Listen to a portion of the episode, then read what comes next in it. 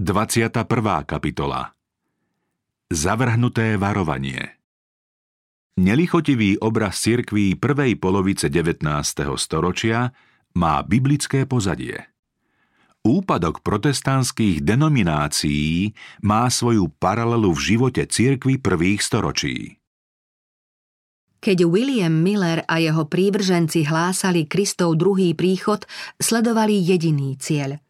Chceli ľudí upozorniť, aby sa pripravili na súd – Vlažných veriacich chceli priviesť k pravej nádeji cirkvy a poznaniu potreby hĺbšej kresťanskej skúsenosti. Neobrátených presviečali o potrebe pokánia a obrátenia sa k Bohu. Nesnažili sa získavať ľudí pre určitú cirkev či náboženskú spoločnosť. Pôsobili vo všetkých cirkvách a spoločenstvách veriacich, pričom im nezasahovali do organizácie alebo cirkevného poriadku. Miller povedal Pri všetkej mojej práci mi nikdy nenapadlo založiť samostatnú cirkevnú organizáciu popri existujúcich cirkvách, ani som žiadnu z cirkví neuprednostňoval na úkor ostatných. Chcel som byť osožný všetkým – Nazdával som sa, že všetci kresťania sa budú tešiť z nádeje na Kristov druhý príchod a že tí, čo so mnou nesúhlasia, budú v láske zhovievaví k tým, čo toto učenie príjmú. Netušil som, že by niekedy bolo treba konať samostatné zhromaždenia. Mojím jediným cieľom bolo obracať ľudí k Bohu, oznamovať svetu prichádzajúci súd a presviečať blížnych o potrebe prípravy na stretnutie s pánom v pokoji. Väčšina tých, ktorých som priviedol k obráteniu, vstúpila do existujúcich cirkví. Predstavitelia cirkví určitý čas vítali Millerovú činnosť, pretože im pribúdalo členov. Keď sa však kazatelia a vodcovia cirkví rozhodli proti adventnému učeniu zakročiť a všetky diskusie o tejto téme potlačiť, nevystupovali proti tomuto hnutiu len z kazateľníc, ale zakazovali členom svojich cirkví počúvať kázne o druhom príchode Krista, ba aj zmieňovať sa o svojej nádeji vo vlastných zhromaždeniach. Tým sa veriaci dostali do tiesnivej situácie – svoje zbory milovali a nechceli z nich odísť. Keď však videli, že svedectvo Božieho slova sa v nich potláča a upiera sa im právo skúmať proroctvá, pochopili, že vernosť Bohu im nedovoluje s tým súhlasiť. Nemohli za Kristovú cirkev a za stĺp a pevný základ pravdy pokladať tých, ktorí svedectvo Božieho slova zavrhovali – bolo im jasné, že doterajšie zväzky musia prerušiť. V lete roku 1844 vystúpilo z cirkví asi 50 tisíc členov. Úpadok v cirkvách v tom čase bolo badať nápadnú zmenu vo väčšine cirkví Spojených štátov. Už dlhší čas sa cirkvy postupne viac a viac prispôsobovali svetu a jeho zvyklostiam, čím sa v nich prejavil úpadok duchovného života. V uvedenom roku sa takmer vo všetkých cirkvách objavili príznaky náhleho a výrazného ochabnutia. Veľa sa o tom písalo a uvažovalo, hovorilo skazateľníc, no podľa všetkého si to nikto nevedel vysvetliť.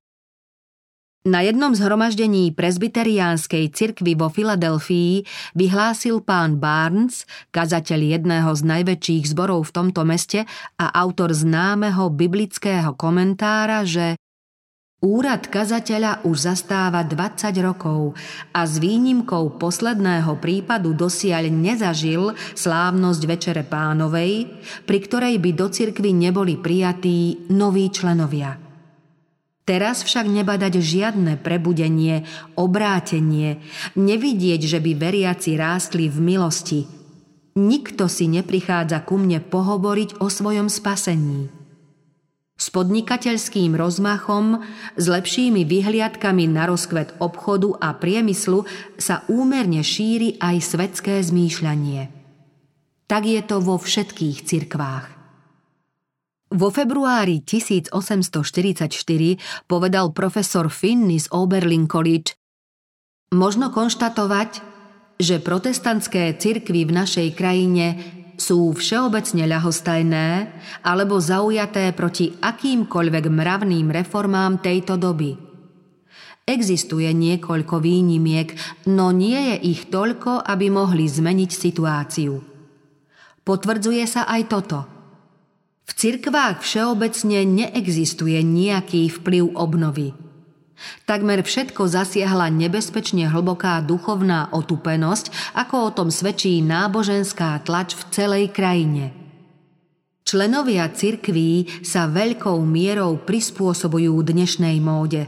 Spolu s neveriacimi holdujú rôznym hýrivým spoločenským podujatiam, tanečným zábavám, oslavám a tak ďalej – O tomto žalostnom jave sa netreba príliš zmieňovať. Svedčia o tom mnohé tiesnivé dôkazy, že v cirkvách všeobecne nastal hrozivý úpadok. Opustili pána a pán sa vzdialil od nich. Istý autor v časopise Religious Telescope napísal Nikdy dosiaľ nebol taký všeobecný úpadok zbožnosti, aký teraz prežívame – Cirkev by sa mala prebrať zo spánku a skúmať príčinu tohto stavu, pretože každý, kto miluje Božiu cirkev, musí tento stav pokladať za nešťastie. Pri pomyslení na to, ako málo ľudí sa úprimne obracia k Bohu a ako sa šíri bezúzdná neviazanosť a vzdorovitosť hriešnikov, musíme zvolať a zda prestal byť Boh milostivý?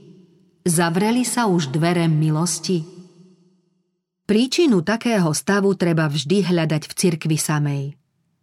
Duchovná temnota, ktorá zahaľuje národy, preniká do cirkvy a uspáva aj jednotlivcov, nie je následkom toho, že by Boh svojvoľne odoprel svetu svoju milosť, ale toho, že ľudia odmietajú Božie posolstvo alebo ho neberú vážne. Túto pravdu potvrdzujú dejiny Židov v Kristovej dobe.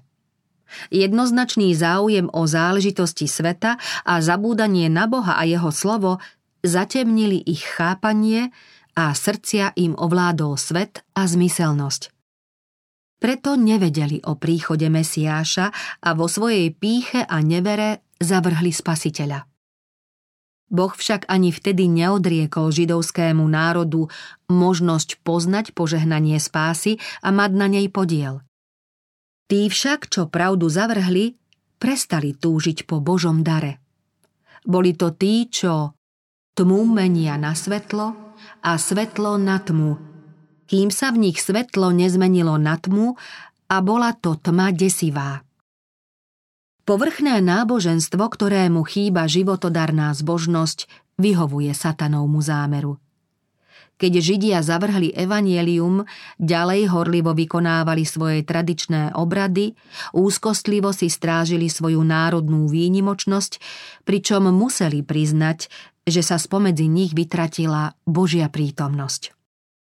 Danielovo proroctvo poukazovalo na čas Mesiášovho príchodu tak presne, a jeho smrť predvídalo tak jednoznačne, že rabíni neodporúčali skúmať ho. Ba nakoniec vyhlásili kliatbu nad každým, kto by sa pokúšal určiť čas Mesiášovho príchodu. Izraelský národ prežil ďalšie storočia v svojvoľnej slepote. Nedbal na milostivú ponuku záchrany – nestál o požehnanie Evanielia, nebral na vedomie slávne a strašné výstrahy pred nebezpečenstvom, že odmietne nebeské svetlo. Rovnaké príčiny majú rovnaké následky.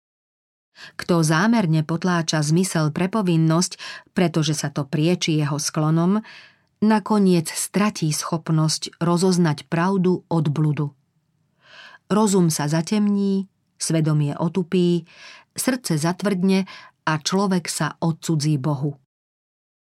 Tam, kde sa posolstvo Božej pravdy zľahčuje alebo sa ním pohrda, tam cirkev zahalí tma, viera a láska vychladnú, nastane odcudzenie a rozkol. Členovia cirkvy sústredia svoje záujmy a všetku svoju pozornosť na to, čo ponúka svet. A hriešnici sa ešte viac zatvrdia vo svojom odpore voči Bohu. Možnosti nápravy Posolstvo prvého aniela zo 14. kapitoly zjavenia, ktoré oznamuje čas Božieho súdu a vyzýva ľudí, aby sa báli Boha a uctievali ho, malo oddeliť pravý Boží ľud od zhubných vplyvov sveta a prebudiť v ňom záujem, aby poznal svoj bezbožný stav a odpadnutie od Boha. Týmto posolstvom Boh varoval církev. Keby posolstvo prijala, mohlo viesť k náprave všetkého, čo ju od Boha oddeľovalo. Keby boli členovia cirkvy prijali nebeské posolstvo, pokorili sa pred pánom a úprimne sa snažili pripraviť, aby mohli v Božej prítomnosti obstáť, bol by sa medzi nimi prejavil Duch Svetý a Božia moc. Cirkev by sa bola opäť zjednotila vo viere a v láske ako začias apoštolov, keď veriaci boli jedno srdce a jedna duša. A neohrozene hlásali Božie slovo. A pán pridával deň čo deň zachránených k tomuto spoločenstvu. Keby Kristovi vyznávači prijali svetlo, ktoré ich z Božieho slova osvecuje, dosiahli by jednotu, o ktorú Kristus prosil a ktorú Apoštol označil za jednotu ducha vo zväzku pokoja. Povedal, jedno je telo a jeden duch, ako ste aj boli povolaní v jednej nádeji svojho povolania. Jeden je pán, jedna viera, jeden krst.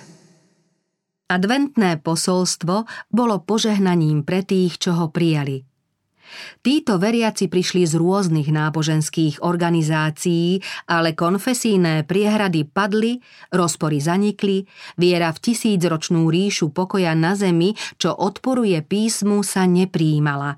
Nesprávne názory na Kristov druhý príchod sa opravili, vytratila sa pícha a napodobňovanie sveta, ponaprávali sa krivdy a srdcia spájalo to najúprimnejšie spoločenstvo – zavládla medzi nimi vzájomná láska a radosť.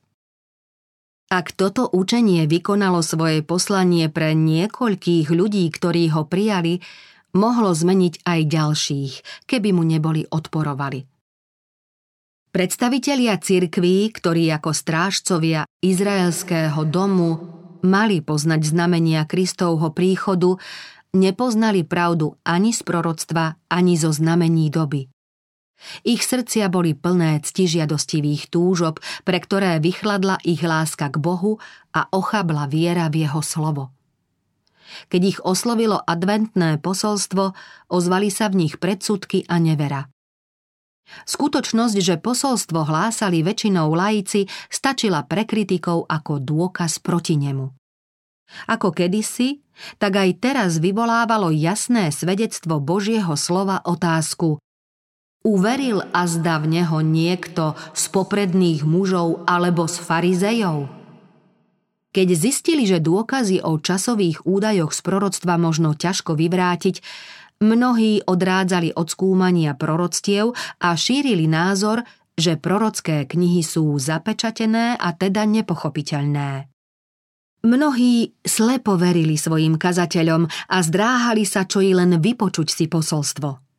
Iní sa síce presvedčili o pravde, no neodvážili sa priznať to z obavy, aby ich nevylúčili zo synagógy. Posolstvo, ktoré Boh poslal ako skúšku očisty cirkvy, jasne ukázalo, že mnohí viac milujú svet než Krista.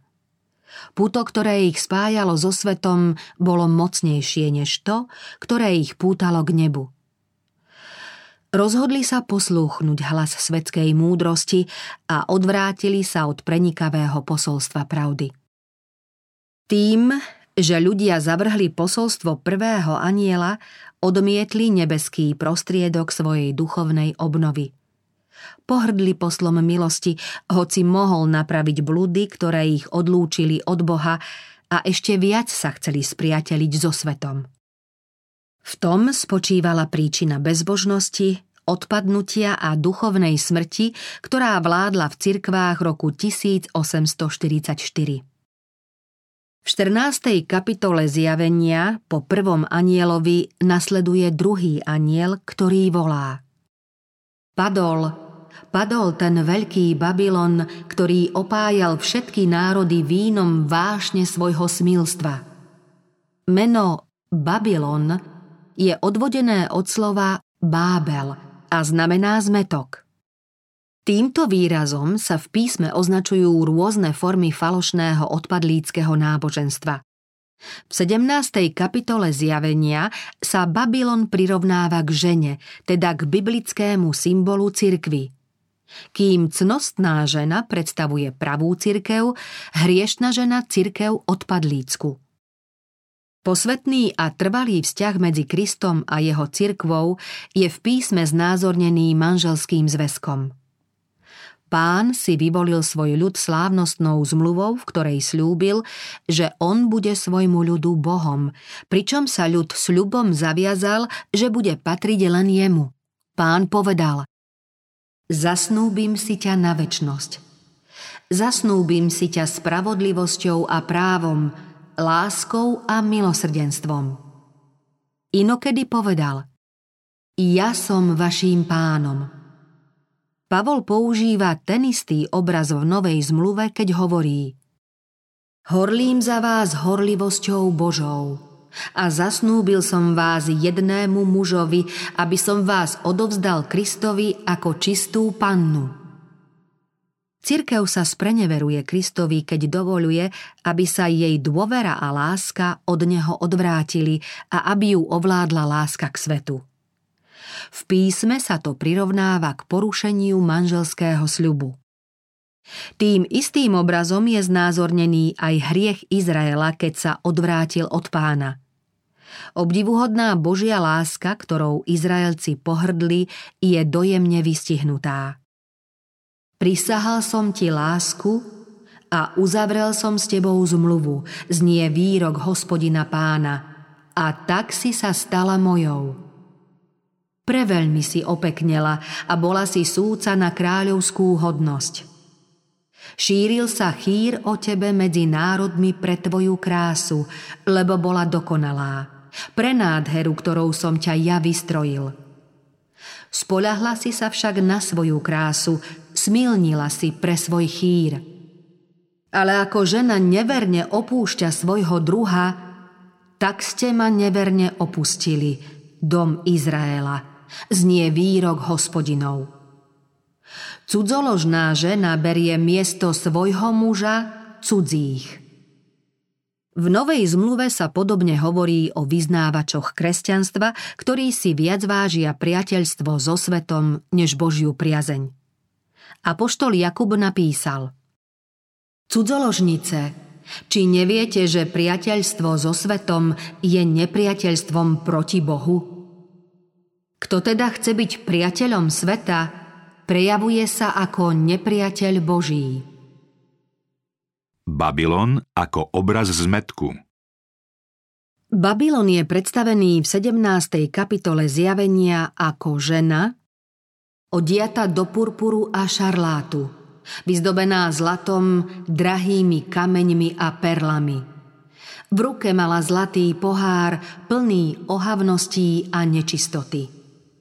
Na čele mala napísané meno, tajomstvo Veľký Babylon, mater neviestok. Prorok hovorí Videl som tú ženu spitú krvou svetých a krvou Ježišových mučeníkov. O Babylone sa ďalej hovorí, že je to veľké mesto, ktoré kráľuje nad kráľmi zeme – Moc, ktorá po stáročia neobmedzene ovládala kresťanstvo i panovníkov, je Rím. Purpur a šarlát, zlato, drahé kamene a perly živo znázorňujú veľkoleposť a viac než kráľovskú pompéznosť, ktorú pyšný Rím vystavoval na obdiv. O žiadnej inej moci sa nemohlo právom povedať, že je spitá krvou svetých, než o cirkvi, ktorá tak kruto prenasledovala vyznávačov Krista. Babylonu sa tiež vyčíta nezákonné spojenie s kráľmi zeme. Izrael sa stal neviestkou tým, že sa vzdialil od pána a spojil s pohanmi.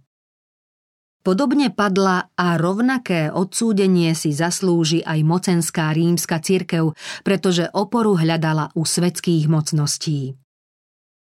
Babylon je označený ako mater neviestok. Jej cérami sú cirkvy, ktoré lipnú na jej učení, tradíciách a nasledujú jej príklad tým, že pravdu a Božiu priazeň obetujú len preto, aby sa mohli nezákonne spojiť so svetom. Posolstvo zo 14. kapitoly zjavenia, ktoré oznamuje pád Babylona, sa vzťahuje na tie cirkvy, ktoré kedysi boli čisté, ale neskôr sa zvrhli. Keďže toto posolstvo prichádza po upozornení na súd, bude sa hlásať len v poslednom čase. Nemôže sa teda vzťahovať len na rímskú cirkev, pretože tá odpadla od Boha už pred niekoľkými storočiami. Okrem toho, 18. kapitola knihy Zjavenie vyzýva Boží ľud, aby vyšiel z Babylona. To znamená, že v Babylone je ešte veľká časť Božieho ľudu. V ktorých cirkvách môžeme dnes nájsť väčšinu kristových nasledovníkov? Nepochybne v rôznych protestantských cirkvách. Tieto cirkvy sa v čase svojho vzniku čestne priznali k Bohu a k jeho pravde, preto ich sprevádzalo Božie požehnanie. Aj neveriaci svet musel uznať, že prijatie zásad Evanielia malo požehnané výsledky, ako o tom hovorí izraelský prorok – Šíril sa chýr o tebe medzi národmi pre tvoju krásu, lebo bola dokonalá. Pre nádheru, ktorou som ťa ja vystrojil. Znie výrok hospodina pána. Padli však pre tú istú túžbu, ktorá bola kliatbou a záhubou Izraela. Pre snahu napodobňovať zvyky bezbožných ľudí a získať si ich priateľstvo. Spolahla si sa na svoju krásu – smilnila si pre svoj chýr. Mnohé protestantské cirkvy nasledujú príklad Ríma v hriešnom spojení s kráľmi zeme. Štátne cirkvy svojimi zväzkami so svetskými vládami, iné cirkvy v úsilí o priazeň sveta. Označenie Babylon zmetok možno právom použiť na tie cirkvy, ktoré zhodne vyznávajú, že ich učenie je biblické, no napriek tomu sa rozdrobili na mnoho skupín, vzájomne sa od seba líšiacich svojim vyznaním viery a učením. Okrem hriešného spojenia so svetom majú tieto od Ríma odlúčené cirkvy aj ďalšie jeho črty. Autor istej katolíckej knihy tvrdí, že Keby sa rímska cirkev uctievaním svetých dopúšťala modloslužby, potom sa jej dcéra anglikánska cirkev dopúšťa toho istého skutku, lebo má 10 kostolov zasvetených Panne Márii a len jeden Kristovi. Doktor Hopkins vo svojom diele o tisícročnej ríši vyhlásil Nie to dôvodu tvrdiť, že protikresťanské postoje a zvyky sú len v rímskej cirkvi – Protestantské cirkvy majú mnoho protikresťanského a sú veľmi ďaleko od toho, aby sa o nich dalo povedať, že nie sú skazené a bezbožné. Doktor Guthrie o odluke presbyteriánskej cirkvy od Ríma napísal Naša cirkev pred 300 rokmi opustila brány Ríma s otvorenou Bibliou na svojej zástave a s heslom Skúmajte písmo. Potom si kladie dôležitú otázku. Vyšla čistá z brán Babylona? C.H. Spurgeon povedal Anglikánska cirkev je podľa všetkého celá nasiaknutá učením, že spása spočíva vo sviatostiach. Tí však, čo z tejto cirkvy odchádzajú, sú vždy preniknutí filozofickým ateizmom. Tí, od ktorých by sme očakávali niečo lepšie, sa jeden po druhom odvracajú od základných zásad viery. Nazdávam sa, že srdce Anglicka je úplne preniknuté zhubnou neverou a ešte sa aj odvažuje postaviť sa na kazateľnicu a nazývať sa kresťanskou vierou. Príčiny odpadnutia Kde je pôvod tohto veľkého odpadnutia? Ako sa cirkev prvýkrát odklonila od jednoduchosti Evanielia?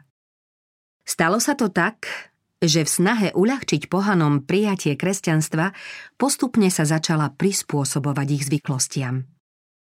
Apoštol Pavol napísal Lebo tajomstvo neprávosti už pôsobí.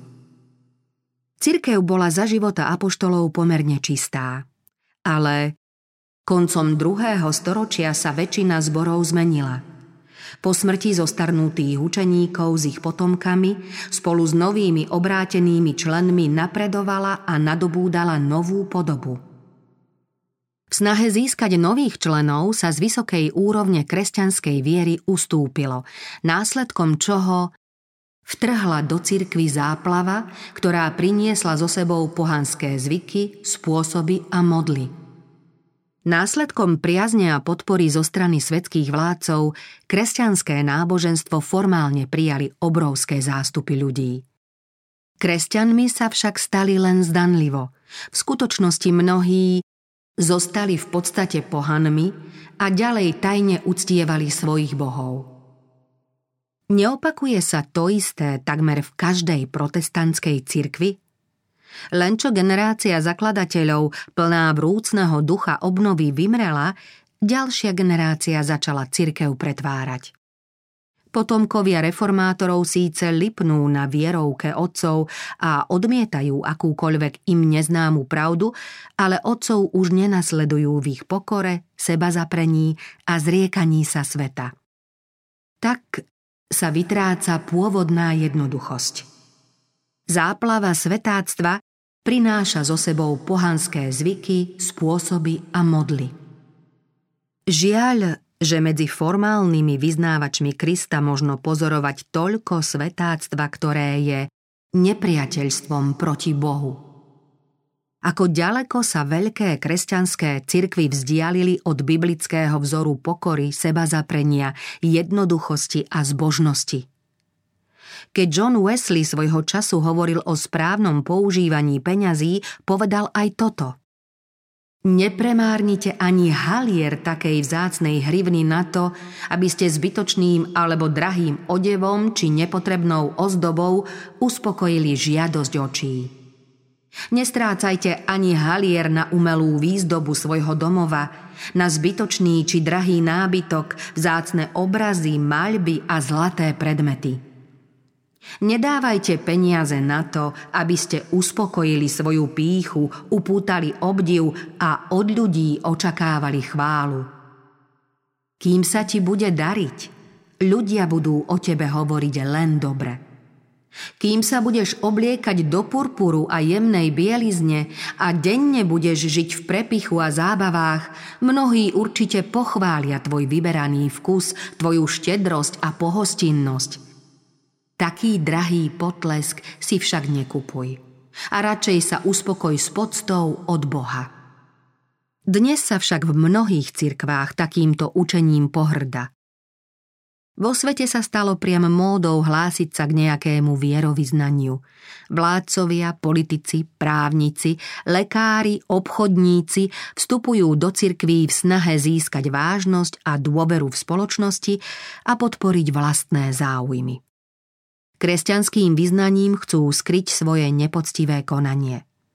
Rôzne náboženské organizácie podporované darmi týchto vplyvných ľudí sa všemožne snažia získať popularitu a priaznivcov. Na hlavných uliciach stavajú honosné chrámy. Návštevníci prichádzajú v drahých módnych odevoch.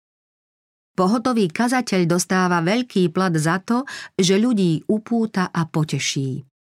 Vo svojich kázniach sa však nesmie dotknúť všeobecne rozšírených hriechov a čo povie, to v ušiach poslucháčov musí znieť príjemne a lahodne.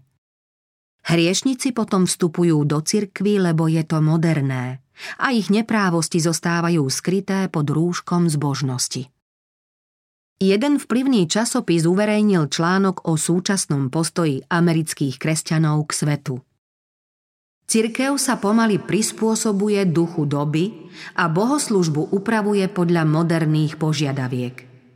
Využíva všetko preto, aby bolo náboženstvo príťažlivé.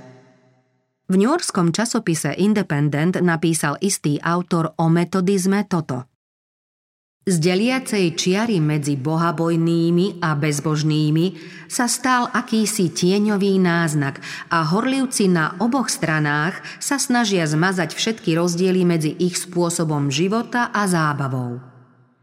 Obľuba náboženstva veľmi pomáha zvýšiť počet tých, ktorí chcú získať požehnanie bez toho, aby museli poctivo plniť určité povinnosti. Howard Crosby vraví, je na zamyslenie, ako Kristova cirkev len málo splňa zámery svojho pána. Izraelci kedysi v dôsledku priateľských stykov s modloslužobnými národmi odvracali srdcia od Boha. Podobne aj dnešní kresťania nerozvážnym spolčovaním sa s neveriacim svetom opúšťajú Božie zásady pravého života a podliehajú škodlivým, často len zdanlivo správnym zvyklostiam kresťanskej spoločnosti, pričom jej dôkazy a názory sú cudzie Božiemu zjaveniu a nezlučiteľné s rastom v milosti. V tejto záplave svetského vplyvu a honby za pôžitkami sa takmer stráca seba zaprenie a obetavosť pre Krista. Mnohí dnešní členovia našich cirkví boli v detstve vychovávaní k obetavosti a práci pre Krista. Aj keď má dnes cirkev nedostatok prostriedkov, nesmie nikoho vyzvať, aby niečo obetoval.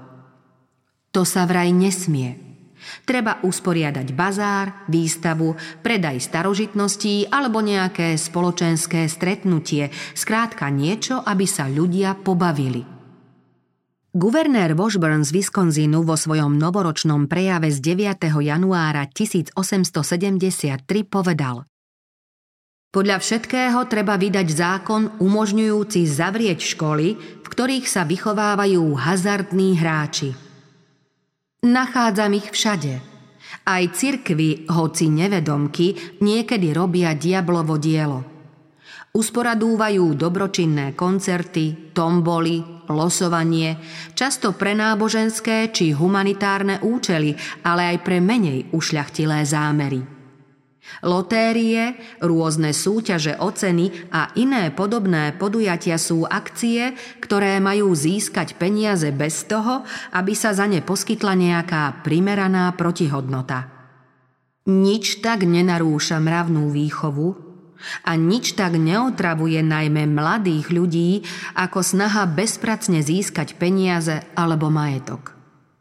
Keď sa úctyhodní ľudia zaoberajú takými podujatiami, ktoré spočívajú na náhode a pritom si chlácholia svedomie tým, že peniaze sa použijú na dobrý účel, Nemožno sa diviť, že mládež tak ľahko podlieha vzrušeniu, ktoré prinášajú hazardné hry. Prispôsobovanie sa svetu preniká do všetkých kresťanských cirkví. Robert Atkins v jednej zo svojich londýnskych kázní načrtol temný obraz duchovného úpadku v Anglicku. Spravodliví sa naozaj vytrácajú z krajiny a nikoho to netrápi.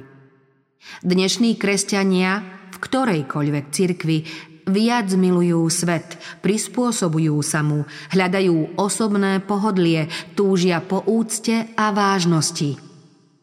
Sú povolaní trpieť s Kristom, ale ľakajú sa aj tej najmenšej urážky.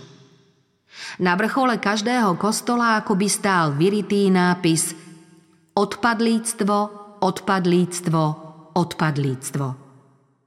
Keby si to však aspoň uvedomovali, bola by ešte nádej, ale žiaľ oni len volajú Sme bohatí, majetku pribúda a nič nepotrebujeme. Vieroučné problémy Veľký hriech Babylona spočíval v tom, že opájal všetky národy vínom vášne svojho smilstva. Tento omamný pohár ponúkaný svetu predstavuje falošné učenie, ktoré svet prijíma v dôsledku svojho nezákonného spojenia s mocnými tejto krajiny. Priateľstvo so svetom znevažuje vieru veriacich. Na druhej strane zhubne ovplyvňuje svet, pretože šíri učenie, ktoré odporuje jasným výrokom písma svätého. Rím zakazoval ľuďom čítať Bibliu. Namiesto jej pravd mali všetci prijať učenie cirkvy. Reformácia mala vrátiť ľuďom Božie slovo. Dnešné cirkvy však učia, že vieru stačí oprieť o vyznanie a učenie cirkvy viac než o písmo sveté. O protestantských cirkvách povedal Karol Becher toto. Ľakajú sa každého tvrdšieho slova proti vierovke práve tak, ako sa cirkevní otcovia kedysi ľakali každého tvrdšieho slova proti rastúcemu uctievaniu svetých a mučeníkov, ktoré zavádzali. Protestantské evanielikálne cirkvy si každá sebe i navzájom natoľko zviazali ruky, že u nich sa kazateľom nemôže stať nikto, kto by okrem Biblie neuznal aj ich ďalšie knihy. Nepreženiem, ak poviem, že moc cirkevných vyznaní je taká veľká, že začína nahrádzať Bibliu, ako to robil Rím, aj keď to robí opatrnejšie. Hlásia sa učenci a kazatelia s tvrdením, že rozumejú písmu. A v tejto sebaistote označujú správne učenie za kacírstvo, čím odrádzajú tých, čo hľadajú pravdu. Keby svet nebol beznádejne opitý vínom Babylona, mnohých by jasné, prenikavé pravdy Božieho slova presvedčili a viedli k obráteniu. Kresťanská viera sa však javí taká zmetená a protirečivá, že ľudia nevedia, čomu majú vlastne veriť. Vina za nekajúcnosť sveta spočíva na cirkvách. Posolstvo druhého aniela zo 14. kapitoly zjavenia sa prvýkrát hlásalo roku 1844 a vtedy sa viac vzťahovalo na cirkvi v Spojených štátoch. Tam sa totiž najviac zvestovalo posolstvo o blížiacom sa súde, tam bolo aj najviac zavrhované a úpadok cirkví bol najrýchlejší. Posolstvo druhého aniela sa roku 1844 celkom nenaplnilo. Cirkvy vtedy prežívali mravný úpadok ako následok odmietnutia adventného posolstva. Tento úpadok však nebol konečný. Aj keď naďalej odmietali jednotlivé pravdy aktuálne pre ich dobu, upadali stále hlbšie. Ani vtedy sa však nedalo povedať, že padol Babylon, ktorý opájal všetky národy vínom vášne svojho smilstva. Symbolický Babylon v tom čase ešte nezviedol všetky národy. Snaha prispôsobiť sa svetu a ľahostajnosť k aktuálnym pravdám určeným pre našu dobu stále pretrváva a nadobúda vplyv vo všetkých protestantských cirkvách. Týmto cirkvám je určené vážne obvinenie druhého aniela. Ich odpadnutie však ešte stále nedosiahlo svoj vrchol – Písmo varovne pripomína, že pred pánovým príchodom bude Satan pôsobiť so všetkou mocou, znameniami a lživými zázrakmi, so všetkým zvádzaním k neprávosti tých, ktorí hinú, pretože neprijali lásku k pravde, aby boli spasení. Preto Boh na nich zosiela dôsledky zvádzania, aby verili lži. Len vtedy, keď sa kresťanské cirkvy celkom spoja so svetom, bude pád Babylona úplný. Táto zmena sa postupne uskutočňuje, ale proroctvo z knihy Zjavenia 14.8 sa splní len v budúcnosti. Hoci v cirkvách, ktoré sú znázornené Babylonom, prevláda duchovná temnota a odsudzenie Bohu, ešte stále v nich žije väčšina pravých kristových nasledovníkov – Mnohí z nich ešte vôbec nepočuli zvláštne pravdy určené pre našu dobu. Mnohých znepokojuje ich duchovný stav a túžia po jasnejšom svetle. márne hľadajú pravdivý obraz Krista vo svojich cirkvách.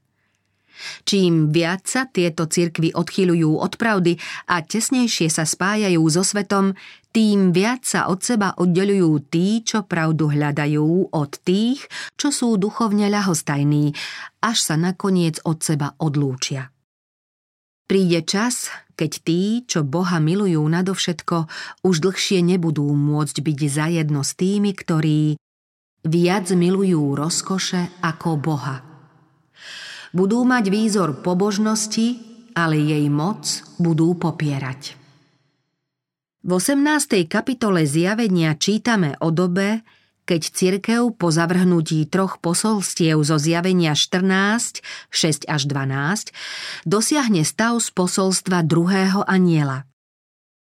Vtedy Boží ľud žijúci ešte stále v Babylone dostane výzvu, aby sa od týchto cirkví oddelil.